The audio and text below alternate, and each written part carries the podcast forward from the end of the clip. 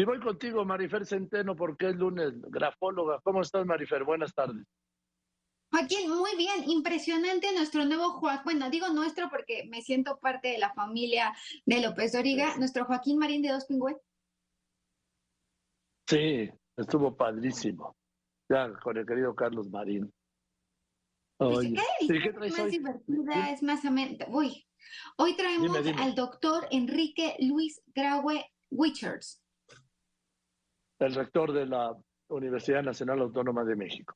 Venga juicioso, es un hombre analítico, es un hombre que no toma decisiones en caliente, es una persona que piensa para tomar una decisión de tal manera que pueda aclarar ideas y darle la continuidad que considera que debe darse a cada cosa. Vemos también cómo remarca en algunos momentos, por lo tanto, tema que se le mete a la cabeza es tema que no olvida y es, y es tema que le da el seguimiento que considera que tiene que darle. Vemos también cómo empieza con un círculo. ¿Qué es este círculo?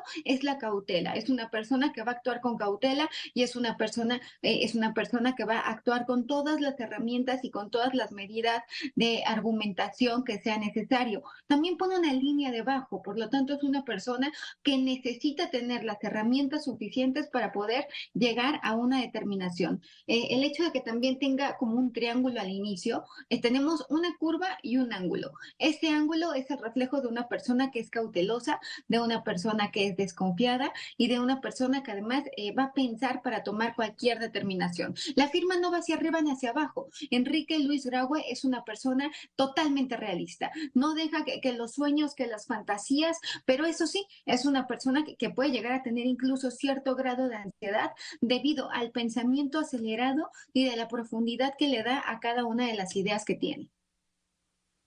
Eh, ¿Qué más ves? Yo veo una G grande de Graue una G y una E.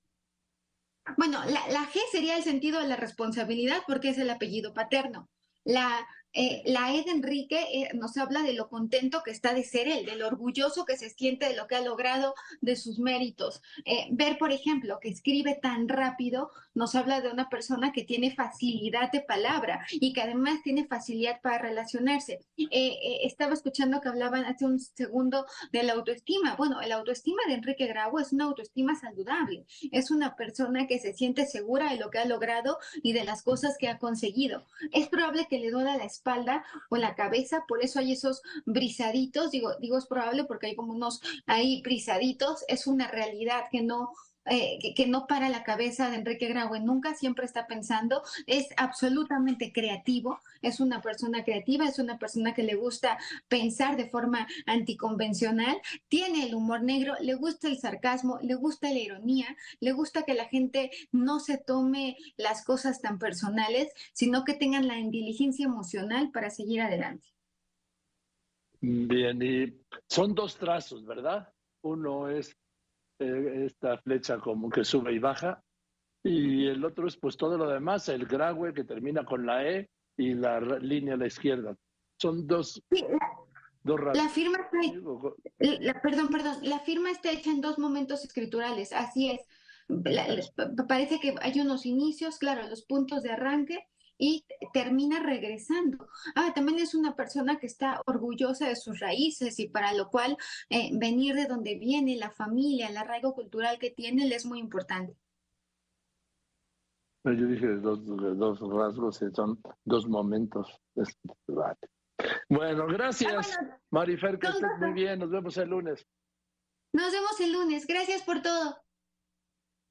Gracias, Marifer. Esté muy bien, Marifer Centeno, grafóloga.